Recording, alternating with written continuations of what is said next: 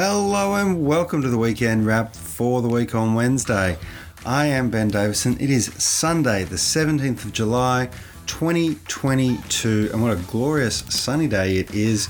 And I am here in the harbour city, Sydney, with the love of my life, Van Badham. How are you this afternoon, Van? Well, Ben Davison, I'm pretty glad to be here. It's lovely to be sharing what is, uh, unfortunately, an unusually sunny Sydney day with you.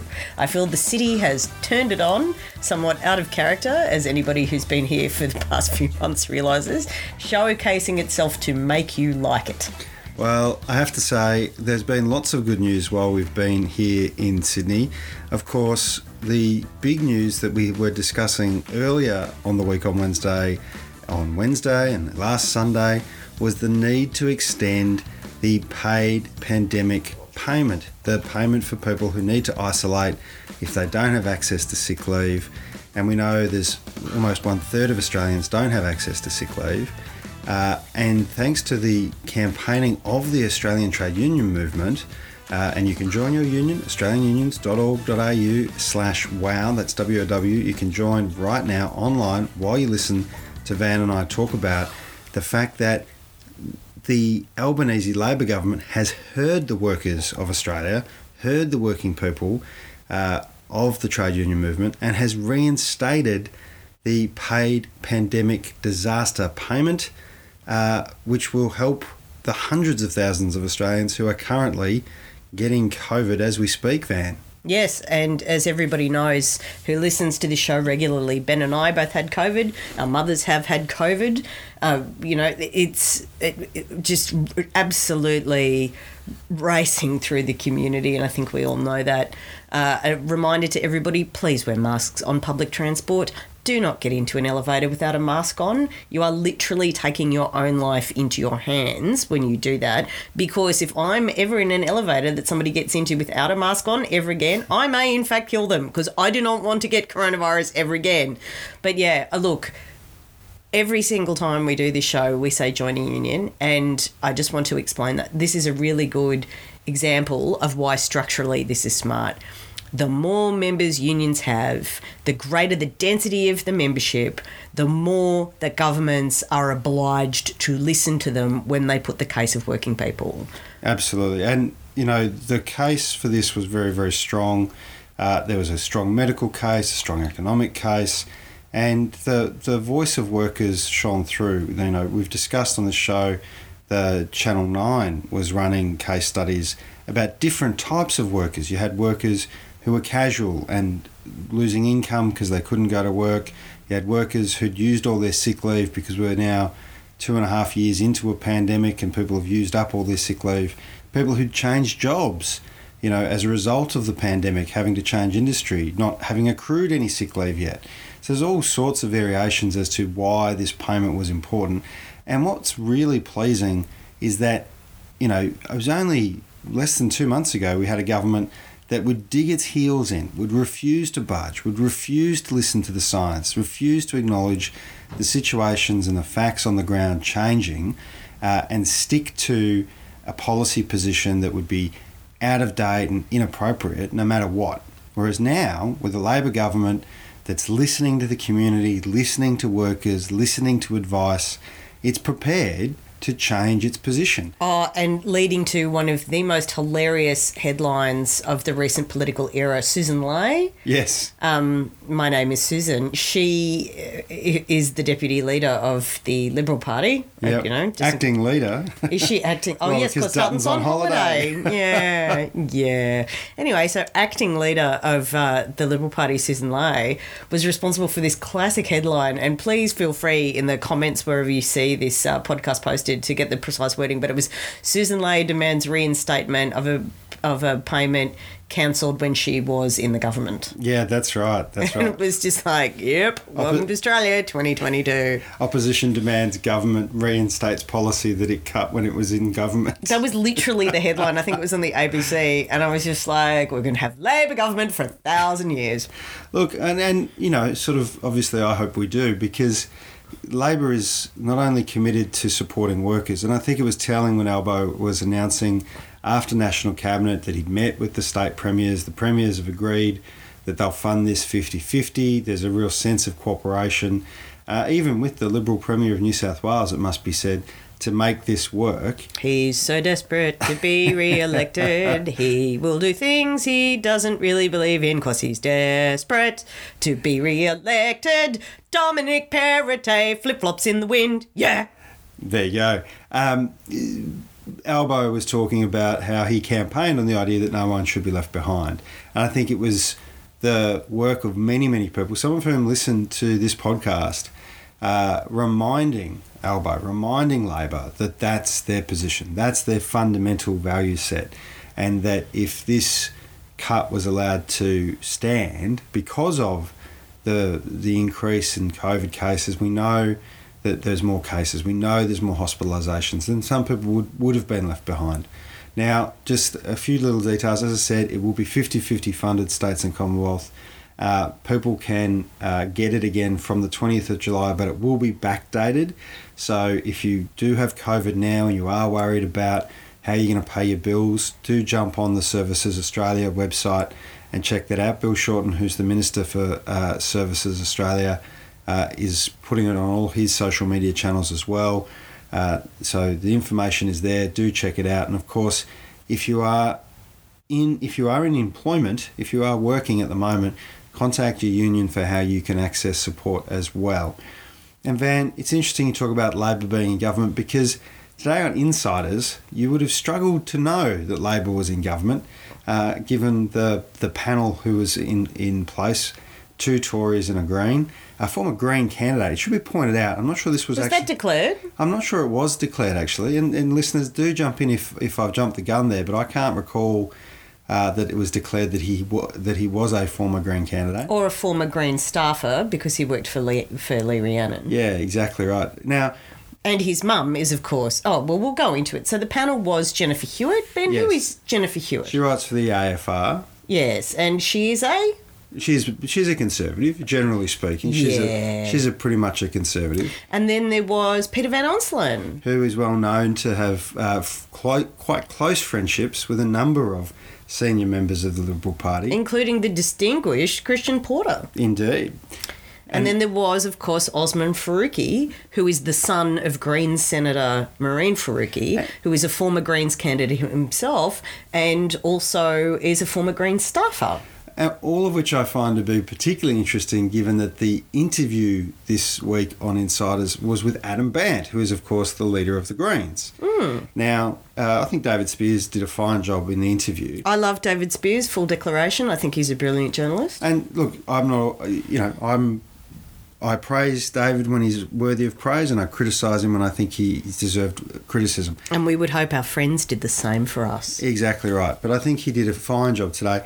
And, you know, the point of today's interview, quite frankly, uh, seems to be fundamentally that Adam Bandt is prepared to vote with Peter Dutton and Barnaby Joyce and David Littleproud and some of the ridiculous uh, Liberal senators uh, to to stop Labor legislating a 43% emission reduction target. Again, Now, you know, all the kind of hand wringing in the world uh, and all the kind of self serving justification in the world around, well, it could end up being that it's not a floor, it's a ceiling, and it could be that, you know, the Senate could change in three years.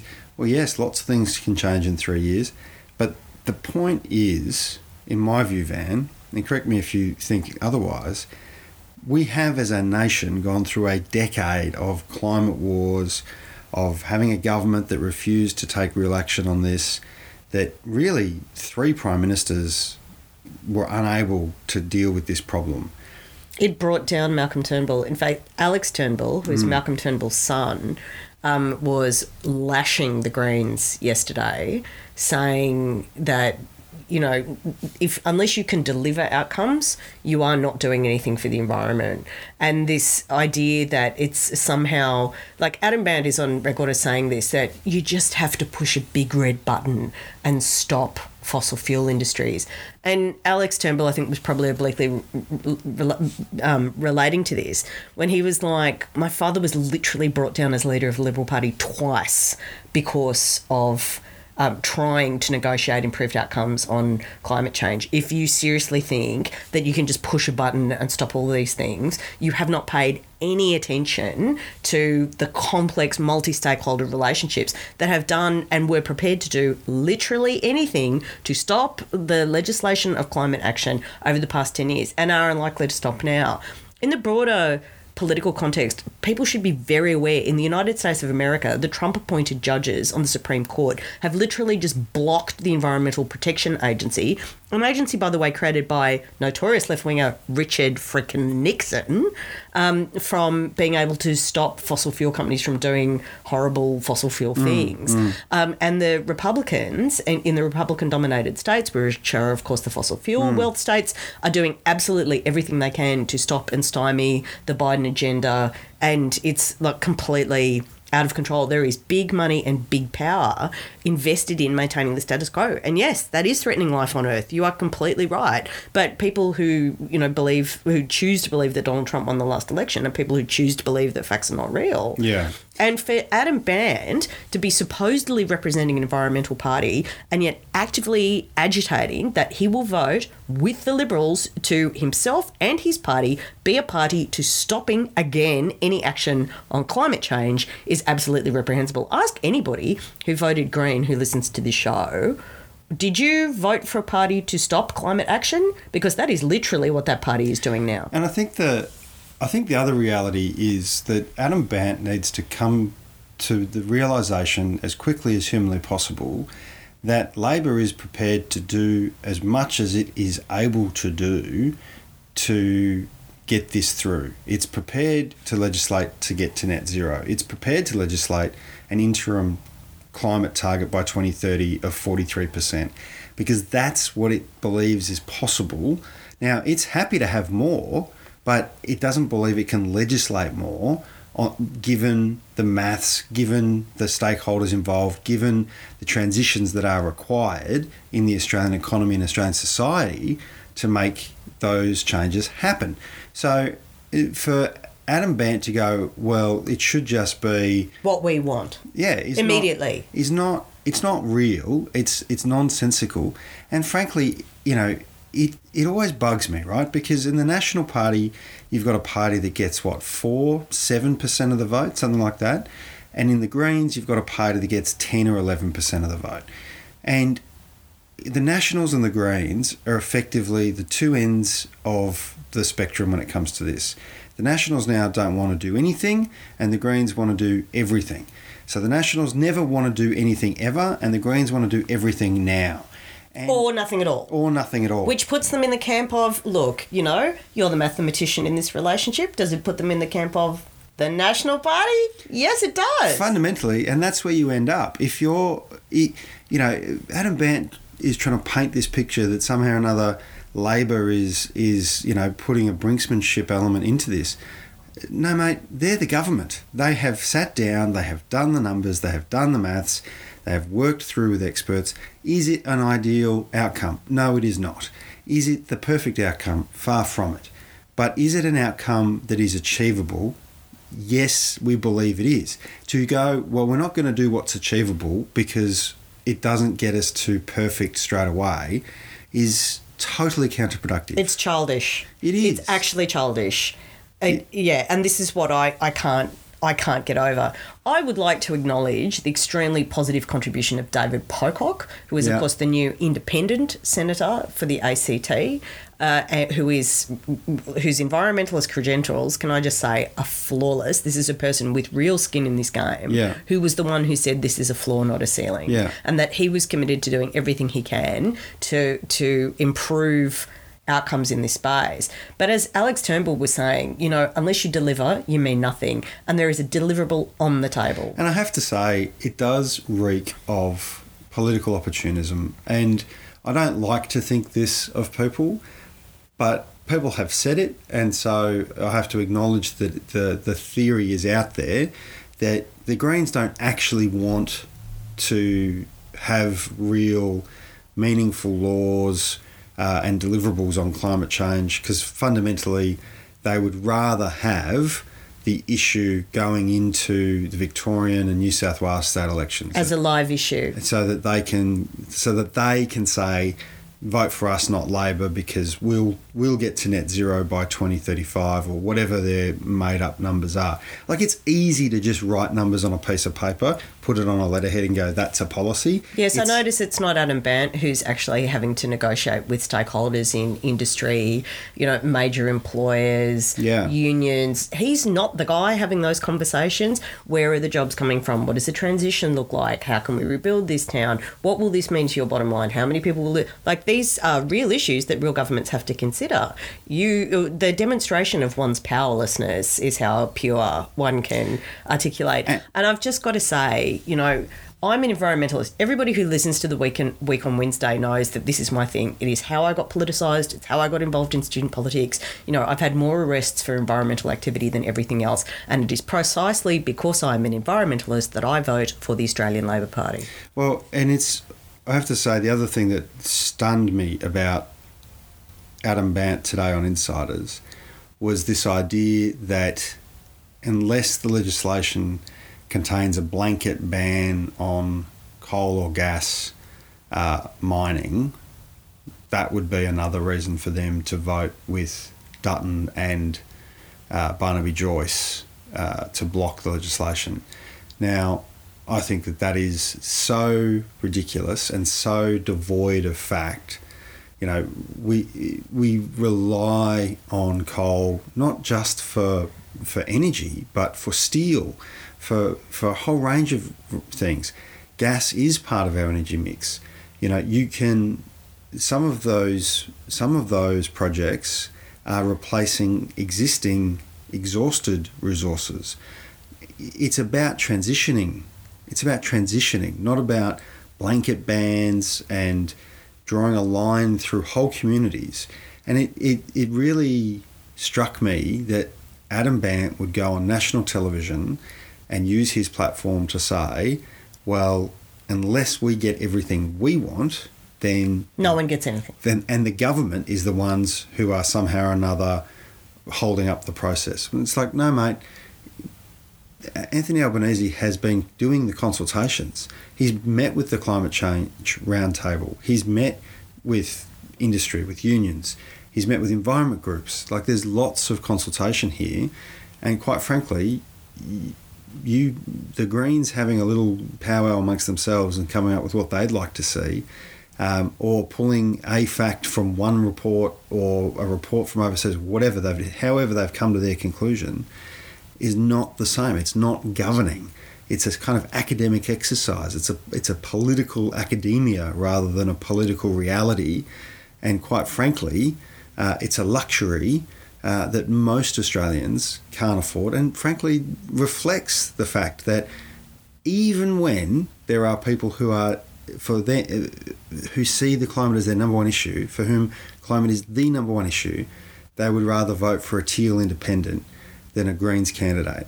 You know, that's and he seats the Greens won where the seats where the Teals were not running. and you know that I think says a lot. It says a lot in my mind about people's perception, at the very least, probably built on the back of performances like today on Insiders, about how the Greens create policy and how they would act if they were in government. You know, I issue this public invitation to Adam Bandt when you can get the Australian Industry Group and the Australian, uh, the uh, Australian, um, the small business one. What's Cosboa. Cosboa. When you can get AIG, Cosboa, what's the other big industry group? Uh, BCA. and the Business Council of Australia, when you can get them to agree to your target, great. I Yeah. mean, I think if you can get those industry players invested as stakeholders in your policy positions, not to mention the Australian Workers Union and the CFMEU, all the other pe- people in this space who are trying to And negotiate. Australian Nursing and Midwifery Federation. of course. You know, Yes. health unions. Uh, all of the I want Adam Bandt to get everybody who was present representing their organisations and movements who were at that meeting with Chris Bowen and Albo to agree with Adam Bandt's policy position. Great. And I'm quite sure if Adam Bandt can do that, the Australian Labor Party government of this country will be more than happy. Yeah, happy. ACF, there to- was climate, you know, Yeah, the ACF was there. Conservation Foundation. Abs- I'm absolutely sure the Albanese Labor government would be thrilled to have a multi-stakeholder, like a mutually agreed target that was greater than 43%. Absolutely. You know, and this is my public challenge to Adam. If you can do that, mate, we're all on board. Absolutely. Look, Van, the weekend wrap is notoriously short, so we will keep it short and sweet. Those are two really big issues. COVID, of course, we've already said wear your mask, get your third shot if you haven't already. There's still 30% of Australians who haven't had the third shot. Get the fourth shot if you're eligible for it. Um, Trust us. Trust Stay us on this. Stay safe. Um, but Van, you know, we're, we're here in sunny Sydney, um, and interestingly enough, you know, the, the member for Cook isn't he? the former Prime Minister. Yes, yes. People would know that my mother, um, unfortunately, because she has led a moral and blessed life, lives in the electorate of Cook, which was, of course, where I was educated at Port Hacking High School, Long May it rain. And uh, our local member, the former Prime Minister Scott Morrison, a man who assured us that he would govern for all Australians. I seem to believe that that promise was made that he was going to govern for all Australians. Yeah, he's not. He's in Perth at the moment, the former Prime Minister who has not resigned from his seat as was what, you know, noble prime ministerial.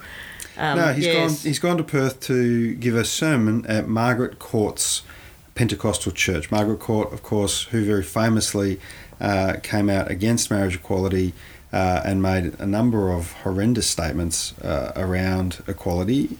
And quite frankly, you know, I, I responded on social media. It was probably the largest social media uh, piece I've ever um, uh, had. Was a response to Margaret Court's horrendous bigotry towards the LGBTIQA plus community. And I'd just like to acknowledge that's horrendous bigotry is the politest, most politically neutral assessment I think you could have of her horrendous bigotry. so for Scott Morrison to be over in WA, and who knows if he's being paid for that or if, if he's claiming this somehow on parliamentary travel, we don't know any of that detail. So quite frankly, you know, we'll leave that for others to speculate, and I'm sure uh, freedom of information requests and appropriate transparencies will, will be followed at some point. Samantha Maiden, the world turns its eyes to you. Uh, but you know, quite frankly, for him to go to Perth on the other side of the country to give a sermon at a Pentecostal church for someone who has expressed such horrendous positions gives us an insight into what a re-elected Scott Morrison government with a Conservative Senate may have tried to do. Yes. Uh, may have tried to do, but thankfully, that's not the case. Yay! And we will keep track of Scott Morrison's adventures. Adventures in infamy. That's Adventures right. in being a despicable human being with absolutely no redemptive spiritual qualities whatsoever. but let's end the weekend wrap on some very happy news. Yes. So, uh, as everybody who listens to the show knows, my beloved mother Barb has been very, very sick.